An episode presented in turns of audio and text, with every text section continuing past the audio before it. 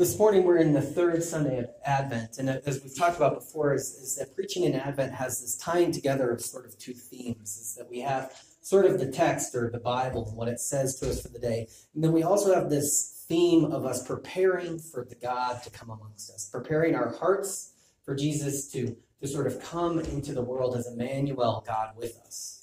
And then there's this other way in which we we stand sort of in John's place actually and look forward and backward. We we look forward to the return of Christ too. Is that Advent isn't settled with just preparing us for, uh, in the words of um, Talladega Nights, six pound little baby Jesus, um, who, who we pray to. Um, half of you will get that joke, half of you will be like, what's talking about? Um, he was a man. He had a beard. Um, gone on too long. Um, point being is, is, uh, is that we just don't prepare for this time when Jesus comes to us as an infant, but we prepare for this time also where Jesus returns to us. And so it's actually a time in the church year, in this church year here, but in the church year for sort of the universe where, in which we sort of await the return of Christ. We sort of bring to our forefront that things aren't as they should be. Now, what's interesting this morning, as I was thinking, as we were singing the songs, is a lot of them assume that the world is not as it should be, but it doesn't quite ring true for all of us the same way. The hungry poor shall, shall have food, that the world should be changed in these ways. It's, it's hard to see this as good news for people who are comfortable sometimes. But for most of church history and most of Israelite history, they exist in exile. They exist not in charge. They exist from the bottom.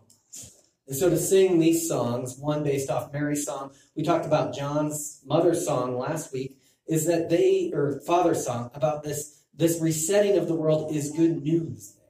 It transforms things. It's needed in the world. And so it's funny, yesterday, I don't mean to judge, so you guys can do that on your own if I tell you this story, is that there were two pastors that there were news about yesterday. One was this pastor in North Carolina who was apparently in a bit of trouble and he was claiming persecution for buying his wife a Lamborghini. Um, now, like I said, I don't judge, and you know he may have saved up his hard-earned money and done this by himself.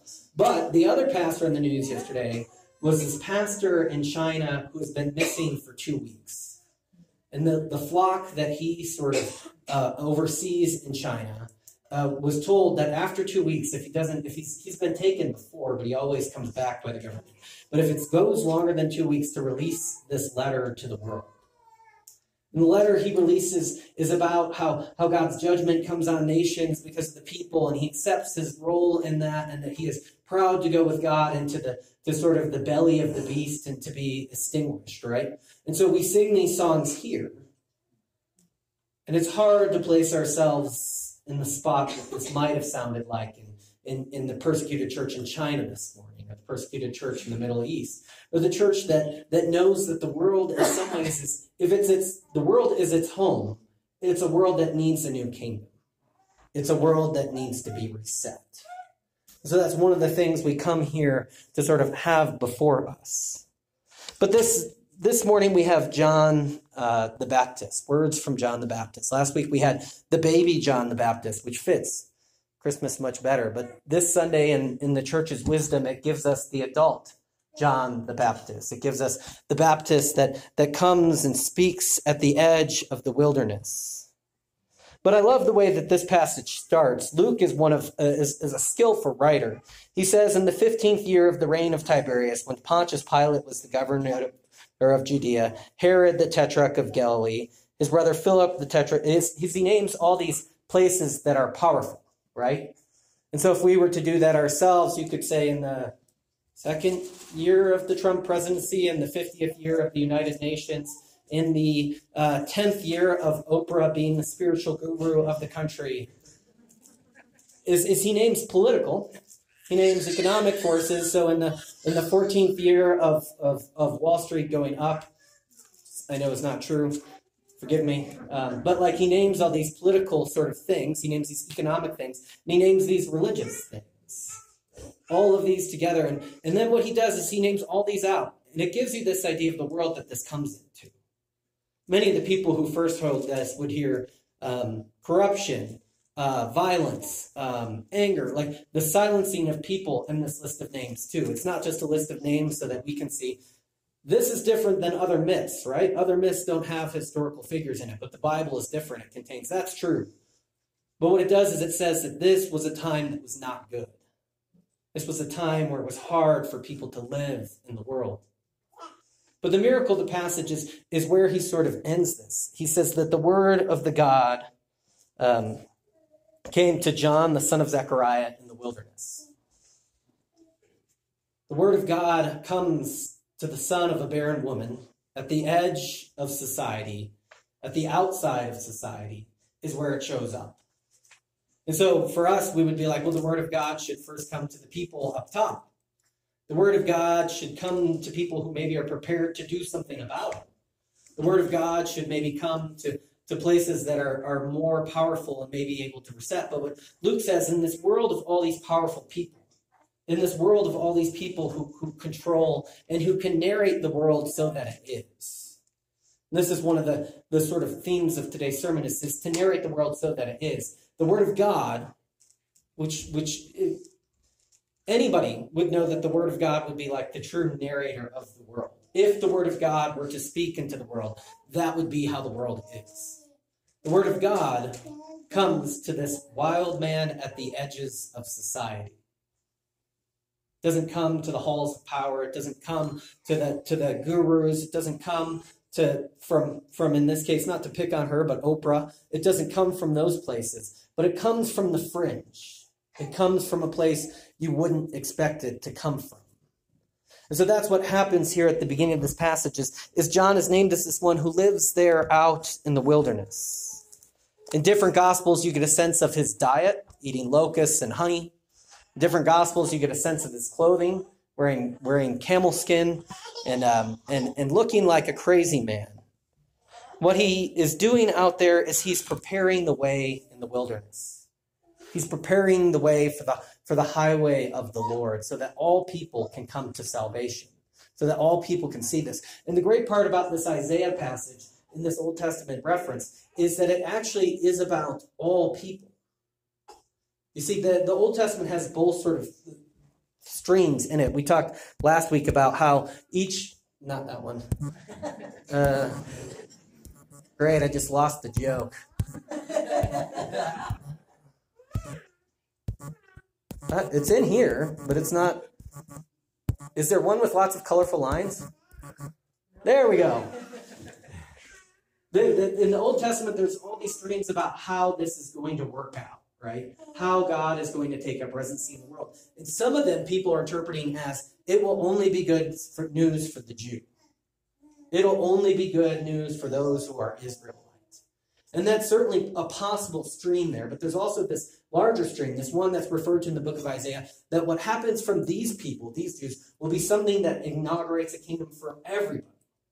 And so, what happens when this way is made plain is that all people will be able to walk into the path of the Lord.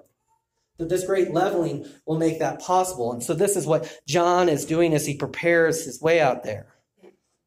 Mine isn't showing that, which is weird. Okay, so that's the strings that are pulling this all together. John is a character who sort of stands there. We talked last week about how this is how this story turns out right? So at the time of Jesus, there's these there's these Pharisees, there's these zealots, there's these uh, sectarian groups, and they're all trying to say, if we pull the strings of the Old Testament, this is how we're going to say the future is. And what happens in Jesus and what John is portraying at the beginning is this is the correct answer to that question. If you want to say it's an equation and, and this much goes into judgment of nations and this much goes into judgment of us and this much goes into who this person's going to be, and this is how we get free, this is the right answer. This is what comes to us in Jesus. And so John is calling these people out to this baptism that to be baptized to join this thing. And this is where we get to to I don't know what order these will come up in. Um, these holiday cards from John the Baptist. This is this is where Advent, I think, turns our imaginations in a helpful way. So right now we're we're preparing for Christmas. I'm getting holiday cards in the mail. I'm sure many of you are as well. And I've yet to get one that comes with this this guy. You brood of vipers. Who warned you to flee the coming wrath?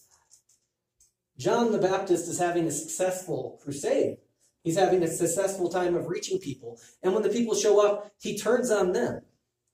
They do not teach you this in seminary. Hey, things are going well and people are showing up. Now is the time to attack them. You brood of vipers, who warned you to flee the coming wrath? That's not what they tell you to do. And so you can imagine this is, as if Billy Graham, who passed this past year, if when people were coming forward for his invitation and he was like, okay, 10, 100, 200, now I turn. Okay, who told you guys to come forward? Who told you guys that this is the way it would be? That that that's sort of what John the Baptist does here is, is that this is not supposed to be this popular, right? This is not supposed to be something you can do. What did the message say, Chris, that you read? It said because it's the popular thing to do. Uh, that people were coming, which isn't which isn't in the Greek, but it captures some of what might be happening in this passage. Is that people say this must be a place where God is active, and so uh, we have uh, this one. This is my favorite one. Happy Advent, you brood of vipers. Um, what's the Home Alone line? Uh, Merry Christmas, you filthy animal. I have a friend who cross stitches weird things, and she made that for Christmas this year, which was Merry Christmas, you filthy animal, was her cross stitch. Next year, I'm going to tell her Merry Christmas, you brood of vipers, should be her her goal for this. Um, but we have other images of John as well. Um, but he always looks looks a little wild, a little ragged. And this is the one we come and listen to. This was actually the last one for Christmas card. Um, even now the axe is laid at the root of the tree. Every tree that does not bear good fruit is cut down and thrown to the fire. Merry Christmas. Um, this is the message that we have for ourselves this Sunday that prepares our way for Jesus. But I think what, what we gather from this is that there's, there's this Christmas song that says, Let loving hearts enthrone him. That, like, let's prepare in ourselves this place for Christ to be enthroned. And so part of what's happening in the baptism, particularly in the Jewish imagination at this time, first is come and get washed. Come and get ritually cleansed out of this river. Come and find new life again. Come and come and be washed. It's not the same baptism as John says later, is that I baptize you with water, but he will baptize you with the Spirit and with fire. It's not the same baptism we have as those who stand on the other side. What's happening is that people are coming out to be washed to rejoin this movement to rejoin who God is. It's not something we repeat. Now, what was weird at the time is that most of the time when you were getting baptized, it was a convert. Converts got baptized to Judaism. No Jew, no ritually participating Jew, would go out to get baptized. It would only be those who are new to the faith. But what's happening for John is that people who are on the inside are coming out to get baptized. It means something else is happening here. It means something else is being opened.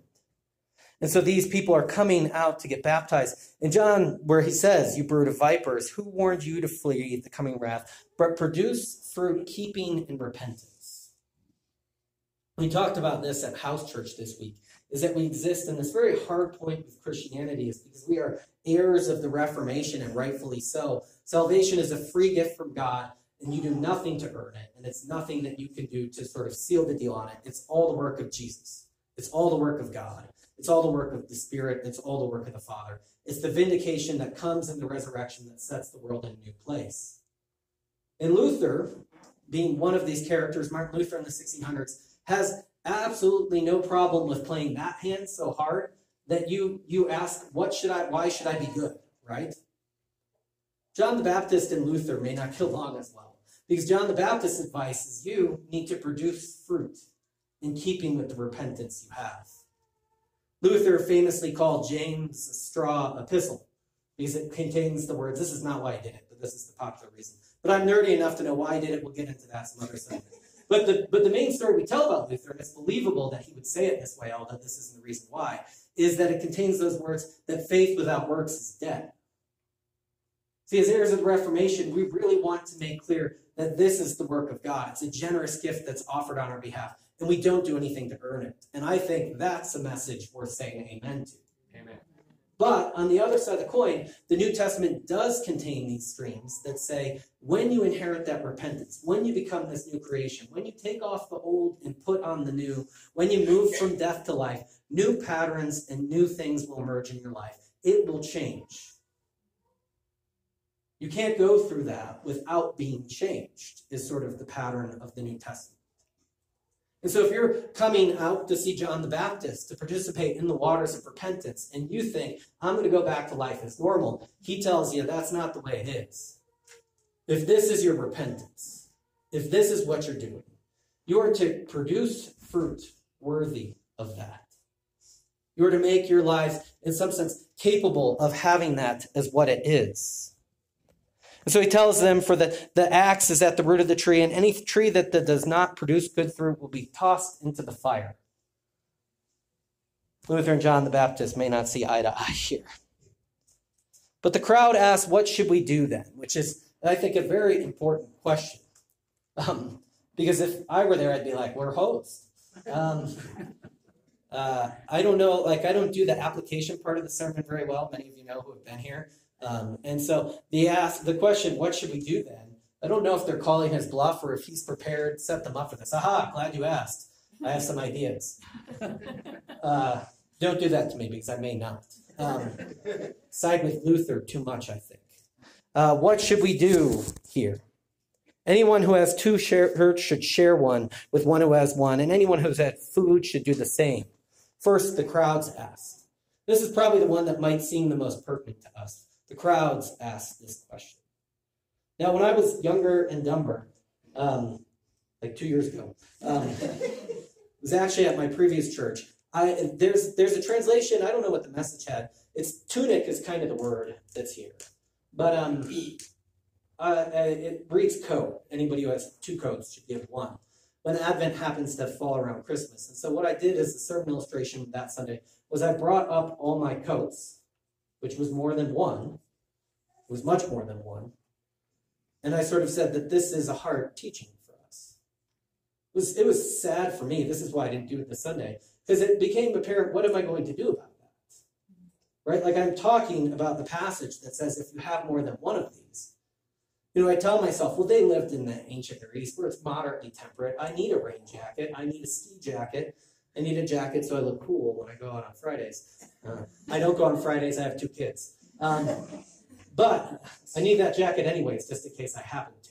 Um, that's kind of the way that I rationalize it. Now, what has happened, it was hard. I mean, if you want to lay out your jackets when you get home and then have somebody else read this passage to you or lay out your shirts, it creates a hard truth in your life. And, and part of what happens, I think, when we come to this passage is what should I do to produce fruit to avoid the coming wrath? You have two coats, give one away. If you have excess food, share it. Seems so small, right? Doesn't seem like a whole lot. But that 15th can of, of potatoes I have in my um, uh, pantry and the closet full of jackets says that, that these aren't small or easy things, right? I mean, you would think his, his message would be tear down your whole life and rebuild it, go out in the desert, become a monk, become a saint. What he says is, hey, empty your closet a little and give out some from your pantry. And we go, oh, that's that's easy. Got that. And then we go back home and we go, maybe not as easy as I thought. Now there's there's a there's a book I read at the start of the year um, uh, by this fellow Jordan Peterson. One of the things he said that's given me some hope is he says compare yourself to not to against who somebody is today, but compare yourself to who you were yesterday.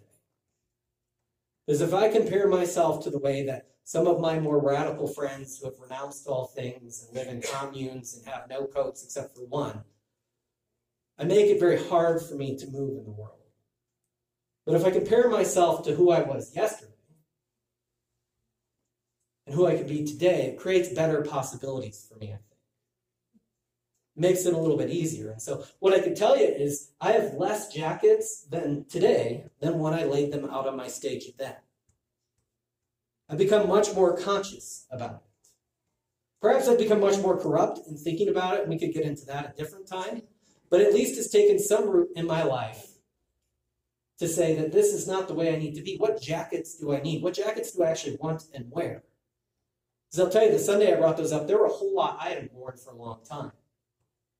There were a whole lot that had never been brought out. There were a whole lot that had been abandoned. But if I if I were to compare myself to who somebody else is today who's given all this up, I would just feel sad. Just maybe necessary. it is necessary to feel sad sometimes. But if I compare myself with my food and with my clothing and the means that I have to who I was yesterday, then I have potential to move forward and to make things better. I have potential to change. And, and that's why I think John's the Baptist teaching here is very pertinent, is it is so simple. I think it opens up the door to compare yourself to who you were yesterday. So tax collectors come up next. Tax collectors at this time, as many of you know if you've been in church, are sort of considered the bottom of society. And they say, What should we do? And he says, Take more, more than you should. This is a radical change in that world because there wasn't like an IRS that audits you. There was just a guy who showed up and said, This is what you need to pay. And then that moved up the chain. Now, this is like a giant chain of corruption, too, if you can think about it, because you are responsible to somebody else who passes it up to Rome. And so you're responsible to get what you're supposed to get, but you're also responsible to get some of your payment, right? Now, you can imagine uh, if you're a big conspiracy theorist, and people are, that you can imagine if the IRS had to earn their keep while also auditing you. Hey, we've gone through, you owe an extra thousand dollars this year. Also, I need a new car, so you owe two thousand dollars on top of that. I have to secure my own place here. What he tells the tax collectors is simple as well, and for anybody who's in charge of, of people or oversees people, is to take what you what you're supposed to take. Don't collect any more than you're required to. Seems simple again, but he's radically changing the world. And then the soldiers come forward and ask what we should do. And he says, Beat your swords into plowshares. Leave that life behind. Don't work for the corrupter anymore. Set yourself free and join the true synagogue. It's not what he says.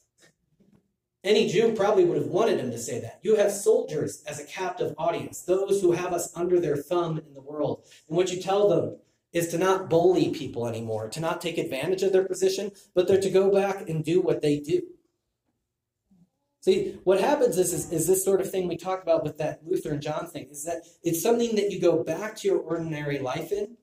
He doesn't call you out of your ordinary life, but he calls you to go back to it in a different way. He calls to participate in it in a different pattern. He calls you to change the way you did what was business as usual. Why shouldn't I have all the jackets, food, money, and power? He says, don't bully with that power.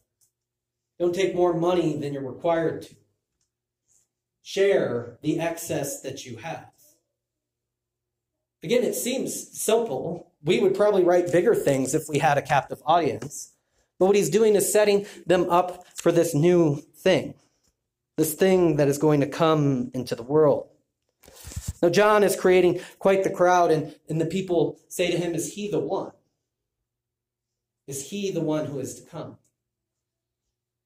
What John says to them is that I'm not the one because the one after comes after me, I'm not even worthy to untie their sandals which in ancient Judaism, even if you had slaves, there were some rabbis who said you shouldn't have them untie your sandals. Not worthy to be the slave, uh, to be a slave to the one who comes after me. And not only that, while this repentance I'm asking something of you is with water, the repentance he brings will come with the Holy Spirit and with fire. The repentance he brings will change things will come and take residency in your life in a different way. See, fire, this is we light Advent candles. Today is the third one, which is pink because it represents joy. If you're wondering where is the joy in today's reading, it was in the Old Testament passages. Um, so you can reread those again later. Um, but that's where the joy was for today. It's the joy of this inbreaking, right? But but it, candles are cute Candles make good catalogs and Instagram photos, but candles also have flame and fire. And what I think it would be helpful for maybe if you have time this holiday season to see a candle and be like, what is the purifying fire of God that's active in the world? What's the purifying fire of God that's active in my life? Because even here, John's message is harder on insiders than outsiders. It's one of the things in, in the Christian world we, we kind of always get wrong. In the Jewish world, they made the same mistakes too, is we want the message to be harder on the outsiders than it is on the insiders. But Paul's logic is sort of this when he talks about it is how would they know any better? You do. So, how do we move into a place where we see God's purifying fire in our life? And not only that, as the Spirit which enables us to move into power, to do these things, to transform our lives. See, because what John's doing and the advice he gives, which we already said was hard, was just with water, right? But the one who we participate in came with this fire, came with this Holy Spirit came with this way of empowering change, how much more then should it be for us? I think we can start with John. And there's there's there's some people who think that John's role is actually is a character of what the church should be in the world. We warn the world of the return of the one that's going to reset the power relations, reset the way that it works, and draw all people into this path of salvation who will take it. So when the world asks us, what should we do? Don't steal. Don't be fair. Don't bully. These are the things that, that are called into. And the, there's, a, there's one thing I wanted to end with. Let's see if I make it to the right slide. Good. There's two things. One is um, Evangelion. It says that this was good news. John was preaching this good news everywhere. Is that a little tip by Luke? I'm like, hey, some people call this good news. Or is it um, is something else? The Greek word for good news is evangelion, which has this way of announcing something new. This is not that word, by the way.